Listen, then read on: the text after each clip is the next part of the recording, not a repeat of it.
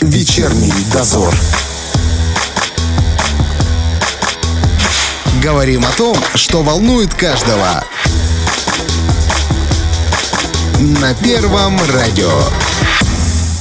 Продолжается вечерний дозор. В студии Роман Трощинский и Валентина Демидова. Ежегодно, 27 января, отмечается Международный день памяти жертв Холокоста. Именно в этот день, в 1945 году, войсками Первого Украинского фронта был освобожден крупнейший фашистский лагерь массового уничтожения. Это лагерь Освенцим.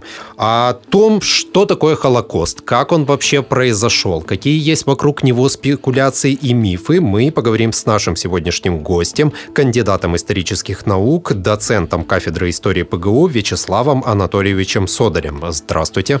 Здравствуйте. Вячеслав Анатольевич, давайте сперва вот предметно определимся с тем, что такое Холокост, чтобы мы понимали, о чем мы будем беседовать. Ну, Холокост – это такое специфическое явление, под которым понимается запланированное физическое уничтожение по идеологическим именно причинам всех абсолютно всех представителей какой-либо национальности, этнической, расовой там, или религиозной угу. группы.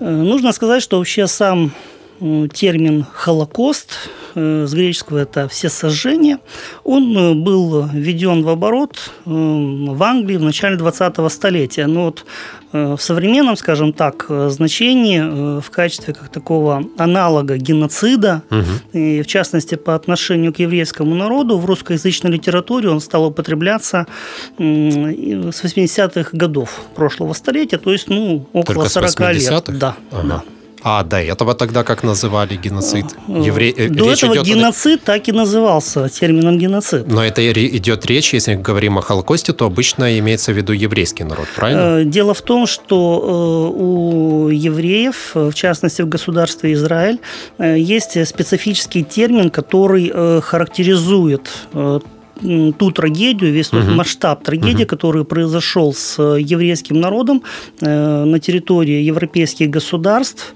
под влиянием тех действий, которые против них организовали нацистская Германия и, соответственно, ее э, сателлиты в Европе. Это термин «шоа», то есть катастрофа, угу. который, угу. собственно, характеризует масштаб того, что произошло с, ев... с евреями, когда, по сути, э, по различным оценкам, до 60% всего еврейского населения, которое к тому моменту проживало э, на территории Европы, вот с момента прихода нацистов к власти в Германии с 1933 года и до до победного 1945 года они 6 миллионов были уничтожены в результате вот этих всех действий. Так да, Холокост это что?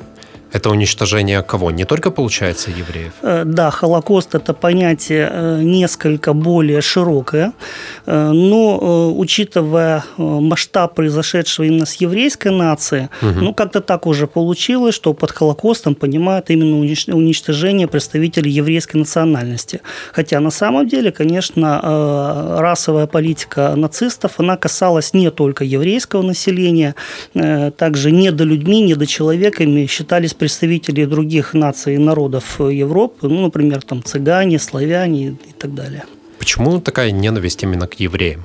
Давайте так, почему такая ненависть зародилась именно в нацистской Германии? Я так понимаю, что она появилась, конечно, раньше, но именно в нацистской вот расцвела. Ну, вообще, антисемитизм – это такое явление, которое характерно было э, для э, европейских государств еще со времен Средневековья.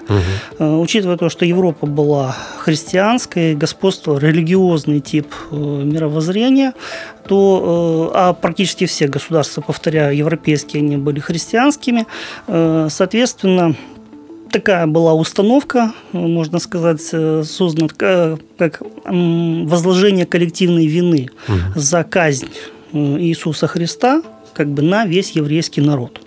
И э, по всей Европе, повторюсь, со времен Средневековья э, представители еврейской национальности, они подвергались различным притеснениям, вплоть до того, что были определенные моменты у различных европейских государств, когда можно было беззастенчиво, образно говоря, ну, допустим, запустить руку в карман к той или иной еврейской общине там, угу. того или иного населенного пункта или целой страны, и тебе за это ничего бы Вообще не было. Ничего. Да. Нужно сказать, что эти настроения несущественно, скажем так, обострились в XIX столетии.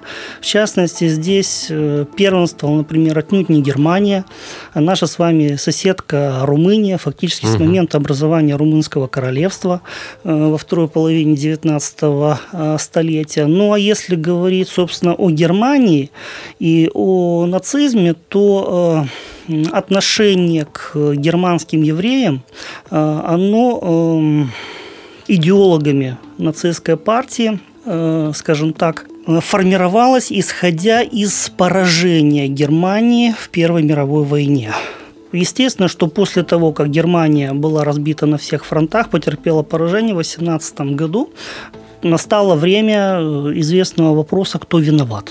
Ну, естественно, что славная германская армия, которая так. считалась до этого непобедимой, непобедимой да. не могла быть виновной э, в том, что произошло угу. с Германией, военном поражении. Поэтому был найден достаточно удобный внутренний враг.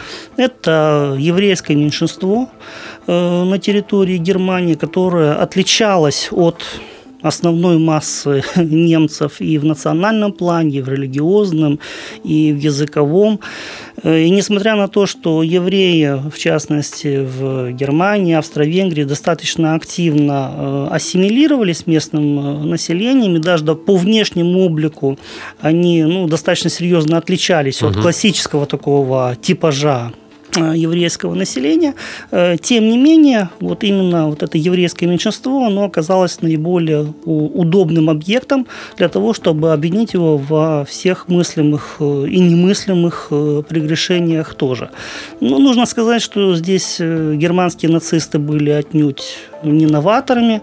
Достаточно вспомнить, что у нас даже на территории Российской империи в начале 20-го столетия целая череда еврейских прогромов э, пронеслась э, по абсолютно надуманным обвинениям в отношении евреев. Ну и здесь застрельщиком был знаменитый Кишиневский погром 1903 да. года. Это позорная страница последних лет уходившей тогда уже Российской империи, поскольку, в частности, Кишиневский погром э, он был устроен с ведомой, по сути, при попустительстве местных губернских властей нацистское руководство проводило какую-то именно политику по тому, чтобы евреев, не знаю, ну не только ущемлять в правах, но и потом впоследствии можно было их спокойно уничтожать, да, и простые немецкие граждане воспринимали это как э, нечто нормальное и должное. Э, да, нужно сказать, что фактически с первых же месяцев э, существования национал-социалистической рабочей партии Германии э, вот эти вот антисемитские, антиеврейские настроения стали, вошли в постулаты ее даже программы. Угу. Ну, вот, в частности, в 1920 году один из первых вариантов программы партии был предложен тем же самым Адольфом Гитлером.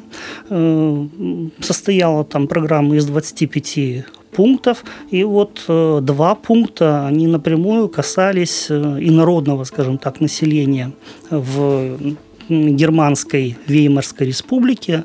Она же империя, как по Конституции называлась. Хотя, конечно, империя уже не была. Э, и вот, э, в частности, уже в этой программе 1920 года э, было четко прописано, что германское гражданство должно быть только у представителей арийской расы угу. или тех, которые как бы натурализованы, то есть как бы определенные другие национальности позволялись как бы войти в контакт с представителями немецкой нации, соответственно, как бы укрепить ее генетически, не знаю, там как считалось евреи, цыгане, естественно, вот в этот э, как золотой фонд не входили. Э, и более того, еще в одном пункте программы указывалось, что все чужеродные элементы, иноязы, как бы инонациональные элементы, они должны покинуть пределы Германии. То есть фактически, опять же, с первых же месяцев существования партии э, как бы виделось э, как решение, скажем так, еврейской проблемы, если говорить словами нацистов, в виде депортации за пределы Германии как минимум. Ну а в дальнейшем уже с, когда после знаменитого пивного путча на 9 месяцев Адольф Гитлер попал в тюрьму, у него было мест, время подумать, написать свою знаменитую работу «Майн Кампф», и там он уже как бы развил и расовую теорию, и обозначил цели э, нацистской партии и всей Германии.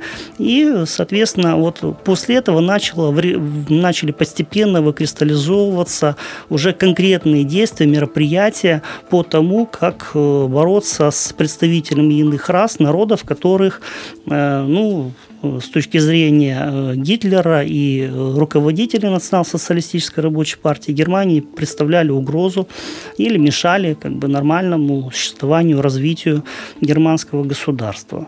Ну и когда уже в 1933 году Гитлер стал канцлером, и э, в результате известных действий там, по поджогу Рейхстага, по угу. обвинению коммунистов в том, что якобы они подожгли здание, э, здание Рейхстага и так далее, когда э, нацисты расправились со своими политическими противниками, уже тогда, по весне 1933 года, э, начало э, как бы потихоньку, сначала еще не на законодательном уровне, а на таком уровне распоряжения просто канцлера э, германского приниматься как бы различные акты, э, которые все больше и больше стесняли э, немецких евреев в их правах. И спустя несколько лет в 1935 году на съезде партии в Нюрнберге Э, после этого съезда, точнее, были приняты э, так называемые Нюрнбергские законы. Э, это два законодательных акта. Первый о германском гражданстве, а второй законодательный акт о чистоте германской расы, угу. Э, там уже определялись э, более четко моменты, связанные с ограничением именно э, лиц еврейской национальности в Германии. В правах? Да, в правах и так далее. Ну вот, в частности, как это уже исходило из программы 2020 года, евреи не допускались в германское гражданство. Кроме того, там, например, по дополнениям к закону евреи не могли нанимать себе прислугу из немцев там, угу. по определенным критериям, не могли вступать немцы, заключать смешанные браки с лицами еврейской национальности и так далее, и так далее. Но это была только отправная точка. Потом, как говорится, уже пошло по нарастающей, по нарастающей, и э, дошло до того, что уже вот э, где-то с 1938 года, со знаменитой «Хрустальной ночи», а, когда, «Ночь разбитых витрин», да? Да, «Ночь называется? разбитых витрин», когда э, были организованы э, погромы еврейских лавок, Угу. Ну, не всех, естественно. Почему не всех? Ну, потому что э, ряд э, еврейских фамилий владел не просто лавками, а, как бы мы сейчас сказали, гипермаркетами, ага, супермаркетами, понятно. торговыми центрами. Вот эти места грабить, разбивать абсолютно не допускалось. Ночь, э, хрустальная ночь, скажем так, она коснулась только мелких фактически и средних э, торговцев, ростовщиков э, и так далее. На них был направлен как бы основной гнев, ну, такой достаточно... А что послужило толчком? Или это просто было? Э, толчком послужило убийство представителя Германии, Рата. По-моему, на территории Польши произошло угу. убийство, я сейчас точно не могу сказать. И, и э, уби- убийство обвинило? совершил э, еврей, ага. Э, да, еврейский юноша, скажем так, у которого были серьезные личные причины на то, чтобы отомстить какому-нибудь германскому руководителю за ту антисемитскую политику, которую проводила угу. э, Германия. Вот он избрал РАД. Это достаточно просто было сделать, поскольку РАД э, должен был э, по своим как бы, по своей должности, по своим обязанностям э, помочь с получением, по-моему, то ли вида на жительство, то ли гражданства в Германии. Но это не суть важно. Соответственно, как бы возможность была, настрой был, и, соответственно, в ответ именно на этот э, акт э, Гитлер распорядился устроить хрустальную ночь. И после этого уже начался такой серьезнейший процесс борьбы не просто с политическими оппонентами, а конкретно уже как бы начал раскручиваться маховик геноцида, направленный именно против еврейского народа. А когда вообще вот эта вот идея, вы сказали, что их изначально хотели депортировать, когда угу. идея депортировать поменялась вот именно на такое прямо уничтожение. Я так понимаю, сперва были созданы гетто, да? Я где-то читал, что э, гетто создавали исключительно с целью как бы передержки, а потом еврейский народ собирались выселить на какие-то там острова, и чтобы они там вообще прекрасно жили. Никто не собирался их уничтожать. Э, ну, дело в том, что э, ну, по современным, скажем так, представлениям, в том числе среди э, еврейских ученых, которые очень плотно занимаются э, проблемами э, геноцида евреев и вот того, что называется шоа, да, они утверждают, что действительно первоначально у нацистов не было плана физического истребления угу. всех евреев.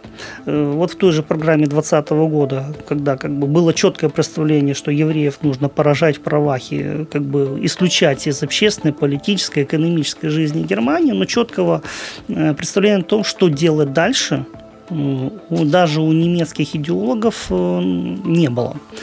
После того, как они завершили разбираться с политической оппозицией внутри страны, как я сказал, настал черед евреев. И первоначально они э, действительно планировали их э, как бы, вывести в какие-то регионы планеты. Ну, вот, в частности, назывался остров Мадагаскар. Прекрасно. Да, да. Э, и, соответственно, чтобы там как бы они уже существовали. Но э, после того, как э, разгорелся пожар Второй мировой войны, э, и немецкие части пусть, как бы вступили на территорию Польши. А Польша, мы с вами знаем, она входила в пояс западной губернии Российской империи, где располагалась так называемая черта еврейской оседлости. Угу. То есть здесь процент еврейского населения был очень и очень высок. В частности, в той же самой Варшаве 35% населения это были евреи. Угу. И они участвовали где-то в 90% э, всех, э, скажем так, финансовых мероприятий, всех доходов э, Варшавы, которые она как бы имела. То есть это очень мощная была такая диаспора да, еврейская. И э, стало понятно, что ну, стало понятно идеологам нацизма и руководителям нацистского государства, что э, просто сконцентрировать евреев в одном месте э, будет недостаточно, поскольку сконцентрированы в одном месте евреи, а это мы с вами знаем по подсчетам самих нацистов порядка 11 миллионов человек на всю Европу. Угу.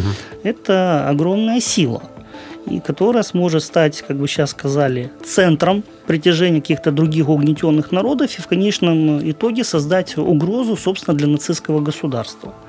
И вот э, после этого э, начинается формирование действительно гетто и самого знаменитого Варшавского гетто э, начинается э, вывоз э, евреев в концентрационные лагеря.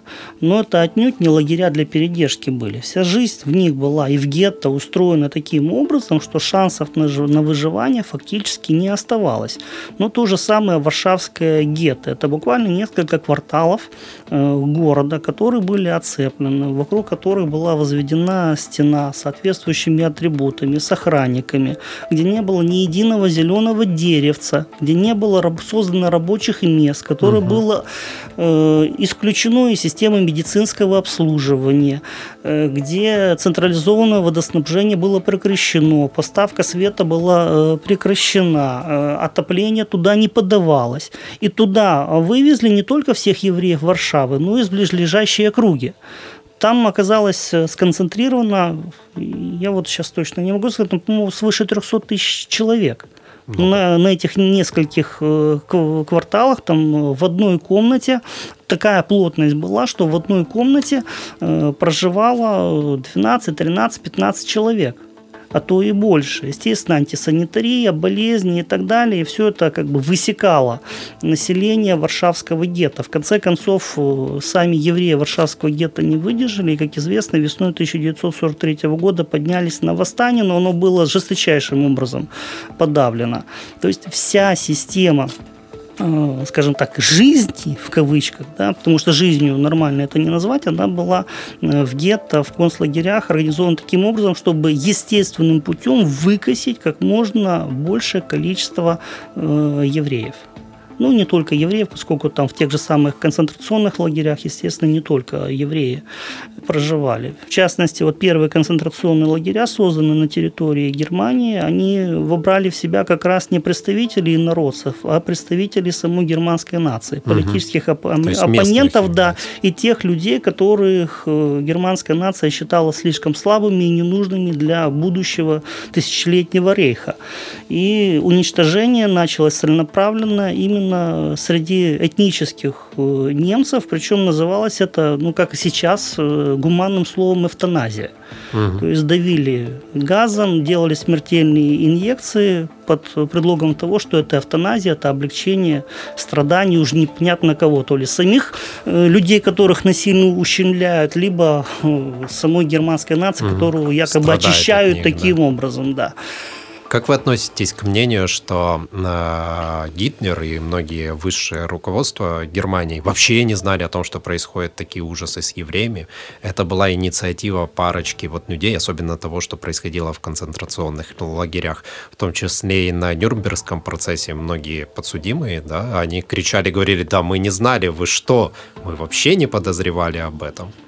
Ну, ничего подобного. Все не знали, обо всем они подозревали. Но даже если конкретно не знали о каких-то э, отдельных фактах угу. э, проявления жестокости по отношению к находящимся в тех же самых концентрационных лагерях или гетто, все-таки это были люди, многие с высшим образованием, с учеными степенями. Э, сам Гитлер был далеко не дурак, и он понимал, э, к чему могут привести вот хотя бы те же самые условия жизни, с позволения сказать, которые создавались в гетто, концентрационных лагерях и так далее. Э, более того, тот же самый один из руководителей германского государства, Гиммлер, да, так, да. рейхсканцлер, 4 э, октября 1943 э, года даже четко призывал фактически вермах населения Рейха к уничтожению евреев. Он сказал, что уничтожение еврейского народа это страница славы, которой никогда не было и не будет в нашей истории. То есть, четко... а, то есть, когда мы победим, мы это просто вымораем и все. Совершенно верно. Ну вот, собственно, если возвращаться к предыдущему вопросу, когда было принято решение именно переходить от депортации угу. к э, уничтожению э, еврейского населения, то оно начало приниматься э, после нападения на Советский Союз после 22 июня 1941 года. Опять же, вступили на территорию Западной Белоруссии, Западной Украины, э, в союзничестве с румынской армией вступили на территорию Молдавии, э, Южной Украины, а повторяю это снова как бы по-прежнему была зона э, еврейской оседлости, черта еврейской оседлости. И евреи здесь в условиях советского государства достаточно неплохо себя чувствовали, э, были достаточно многочисленны.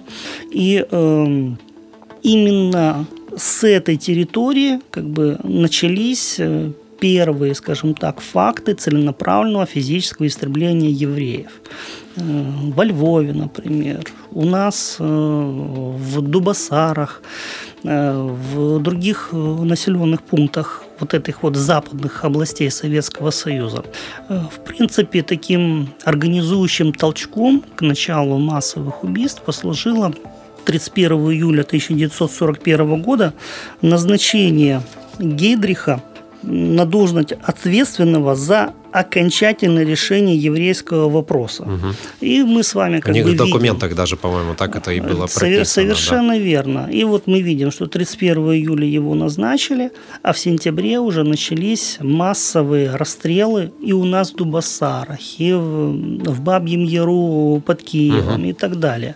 Э, И тогда же начала формироваться, э, собственно, вот э, ну, стратегия новая нацистов именно по э, целенаправленному истреблению еврейского населения.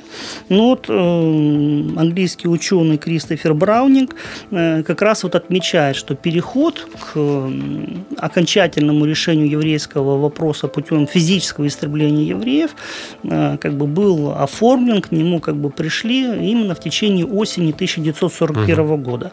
Тогда же началось, э, скажем так, подготовка к э, конференции э, высшего руководства нацистской партии Германии и э, высшего политического руководства Германии. Планировалось э, провести эту конференцию в начале декабря 1941 года, но мы с вами знаем, что 5 декабря началось знаменитое контрнаступление под Москвой, Да. и сроки конференции пришлось корректировать. И вот она была проведена ровно 80 лет назад, 20 января 1942 года. Э, Проведена была она в дворце Ванзее.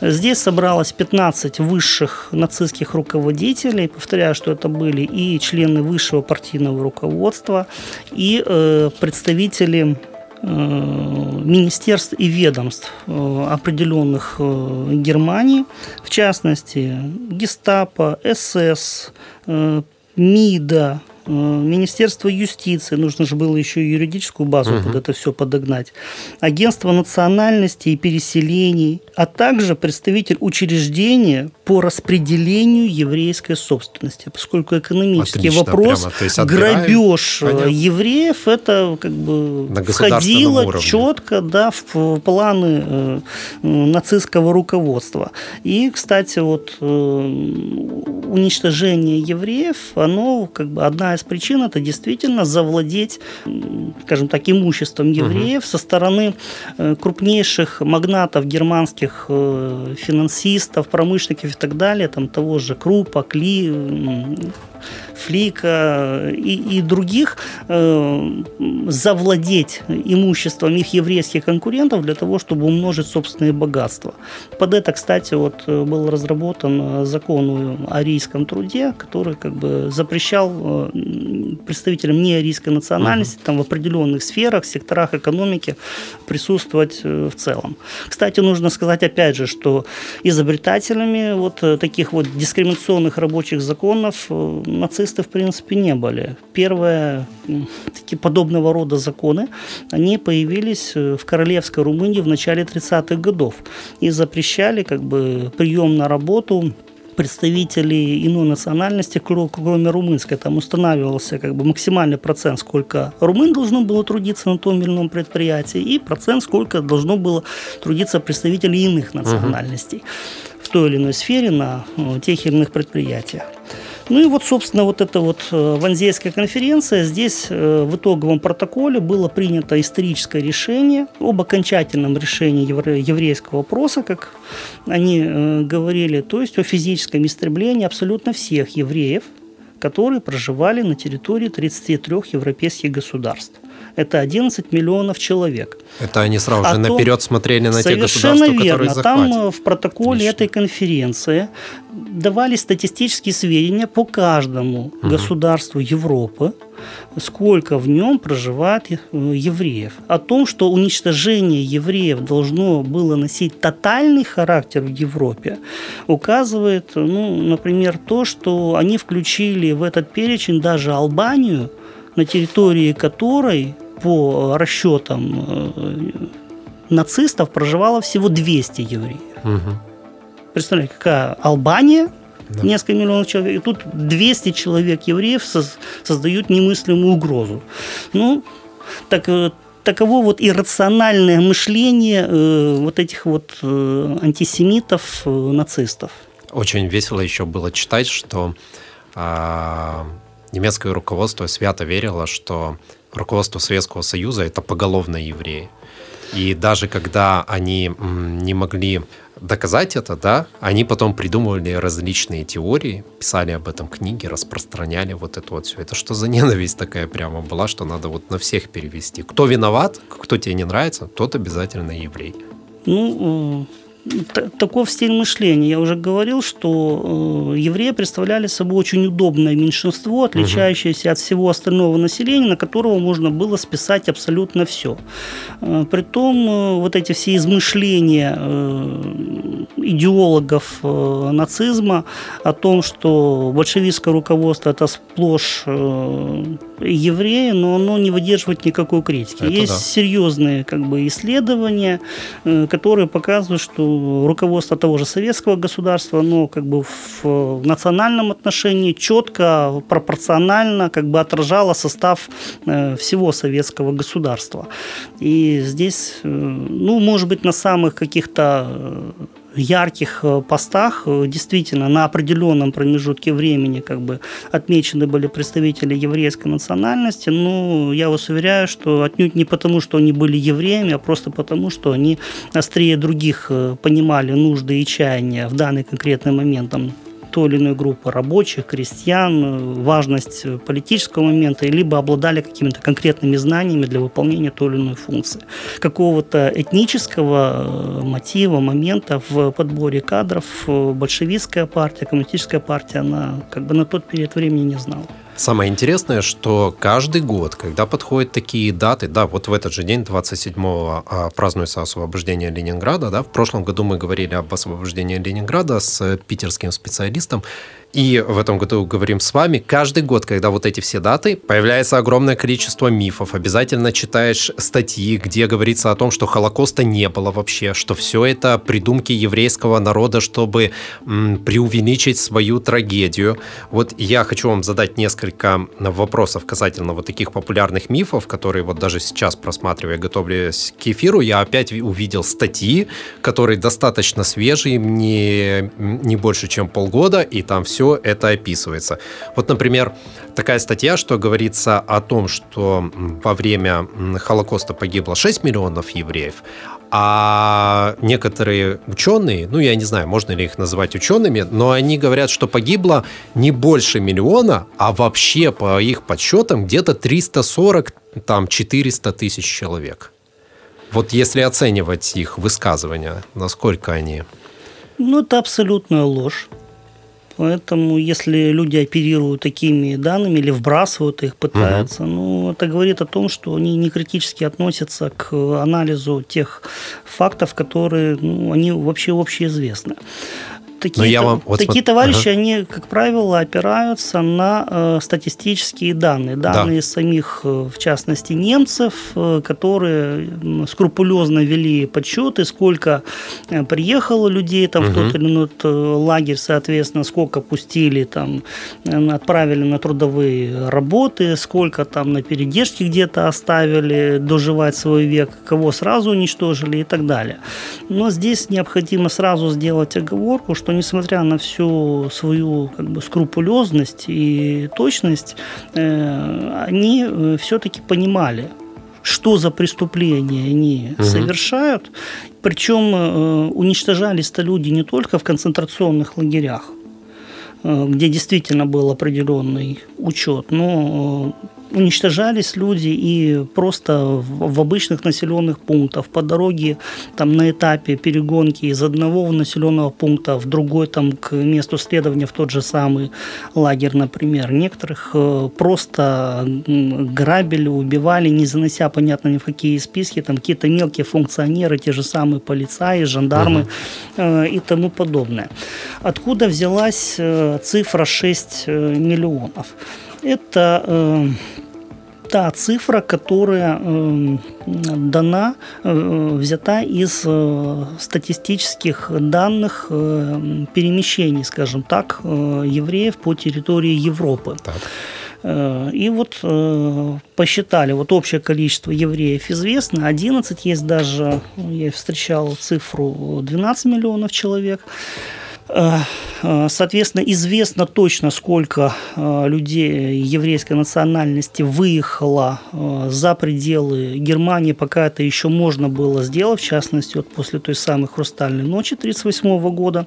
Здесь тоже была серьезная проблема, поскольку далеко не все европейские страны пускали себе эмигрантов евреев из Германии. Угу. Та же самая Румыния, например, категорически отказывалась принимать к себе евреев-иммигрантов. И это она... они поддерживали так, да? Да, и она была отнюдь не одинока в такой своей э, позиции. И, соответственно, когда посчитали, образно говоря, сколько евреев было, сколько удалось выехать за э, пределы и, собственно, спастись. Угу выявилась вот эта вот разница 6 миллионов человек. И эта разница, она у серьезных ученых, она не вызывает никакого абсолютно сомнения, и считается, что она действительно как бы обоснована. Как вам такое мнение? Оно мое любимое ну, любимое в кавычках, а, заявляли, что людей в концентрационных лагерях никто не травил газом, вернее так, а, газ циклон Б, которым травили людей, да, это э, никакое не оружие уничтожения, это газ, созданный для травления в шей, а значит, никто никого в концентрационных лагерях не убивал. И вообще, если проехаться по всем этим лагерям, то никаких печей, где там сжигали тела, вы тоже не найдете. Нету этого ничего. Ну, опять же, это ложь. Это ложь поскольку, ну вот, допустим, в самом знаменитом лагере Освенциме или Аушвице, да, угу. он это вообще комплекс лагерей, там, там три, три лагеря да. было, да, соответственно, один трудовой, один концентрационный, один лагерь смерти, в том самом э, лагере смерти Аушвиц-Бикенау э, как раз четыре печи было угу. построено, каждый, образно говоря, мощностью в 2000 человек, 4 газовых камеры по 2000 человек и, соответственно, печи крематория. Накануне освобождения, по-моему, за несколько месяцев, в ноябре 1944 э, года э, крематории были взорваны, ну, уже как бы становилось понятно, что Красная Армия вот-вот э, освободит э, Польшу и, соответственно, вот этот э, лагерь. Э, и как бы начали потихоньку заметать э, следы, то есть как бы вывозить э, самих заключенных, которых к тому моменту было 700 тысяч, а Красная Армия, как известно, освободила всего лишь 7,5 тысяч.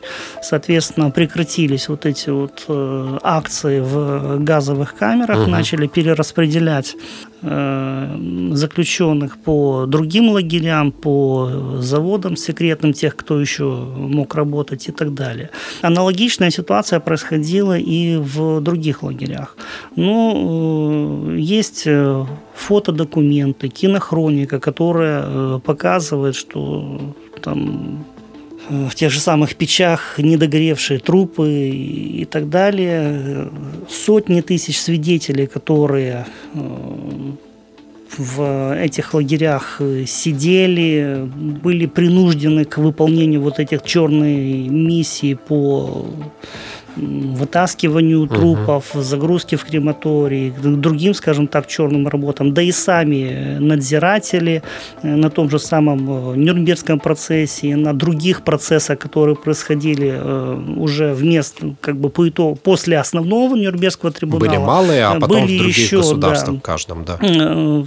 Вскрылись такие факты, которые, ну, они в таком масштабе, угу. что не позволяет нормальному здравомыслящему человеку, а тем более ученому, э, утверждать, что этого якобы не было. Как думаете, почему вообще появляются все эти вот эти слухи, домыслы, вообще связанные с э, Второй мировой войной? Ну, понимаете, Вторая мировая война, ее составная часть, Великая Отечественная война, это является одна из как бы смысловых опор, становых хребтов, э, в том числе нашей идентичности. Это одно из тех э, событий нашей истории, мировой истории, которое позволяет нам э, вспомнить о том, что мы являемся единым народом, единой нацией. И тогда над нами нависла огромная угроза, и наши предки, там, дедушки, бабушки, для кого-то уже прадедушки, прабабушки. Они совершили немыслимый подвиг и э, уничтожили, каким казалось навсегда, самую страшную идеологию, которая вот им была известна на планете. Идеологию нацизма, фашизма, там, в зависимости от той или иной европейской угу. страны названия, конечно, меняются. Но суть остается той же. И, соответственно, вот стремление либо э, оболгать то, что происходило тогда, либо обесценить э, нашу победу. Это как раз вот э, один из эпизодов, как сейчас принято говорить, гибридной войны, направлен на то, чтобы ослабить нас внутренне, э, лишить будущего, поскольку известно, что только знание прошлого дает нам как бы адекватное представление о нашем будущем, определенный вектор развития. И учитывая то, что даже в соседнем у нас государстве, Украина, фактически каждый год, по несколько раз в год мы видим вот эти шествия неофашистов, неонацистов, они хотят переиграть то, что не доиграли, скажем так, тогда, 75 лет назад, 80 лет тому назад. И естественно, что необходимо не допустить э, реванша со стороны таких молодчиков. Что мы можем сделать, чтобы этого никогда больше не произошло? Ну, поскольку, к сожалению, живых свидетелей, участников тех событий практически уже не осталось, с каждым годом их становится все меньше и меньше, и наступит день, когда последний свидетель тех событий отойдет в мир иной, тем не менее, есть э, свидетельства тех, кто успел во время жизни рассказать о том, что происходило. Есть э, научные исследования э, серьезных ученых, не фантазеров, скажем так, которые объективно, доходчиво э, рассказывают о том, что происходило э, тогда. Ну вот, в частности, одну из работ я принес э, в студию еще в 2005 году. Замечательный молдавский ученый Сергей Михайлович Назарея написал одну из первых работ, посвященных истории Холокоста именно в нашем регионе. Угу. Холокост – страница истории применительно к нашему региону, то есть Молдавия, часть Украины. И читается на одном дыхании, на огромном источниковом материале и э, архива Молдовы, Румынии, свидетелей очевидцев он приводит э, свои данные. Вот рекомендую ознакомиться для того, чтобы не допустить повторения подобного, ничего подобного в будущем. Я надеюсь, что все-таки к вам прислушаются, и люди перестанут распускать а, все эти басни, в конце концов будут учить историю такой, какая она есть, и будут передавать ее своим детям. И тогда, возможно, в будущем и не появятся такие траурные даты, как будет э, завтра, 27 января. Спасибо вам большое. У нас сегодня в гостях был кандидат исторических наук, доцент кафедры истории ПГУ Вячеслав Анатольевич Содель. Спасибо. Спасибо вам. А для вас сегодня работали Роман Трощинский и Валентина Демидова. Всем пока. Услышимся с вами в пятницу. Вечерний дозор.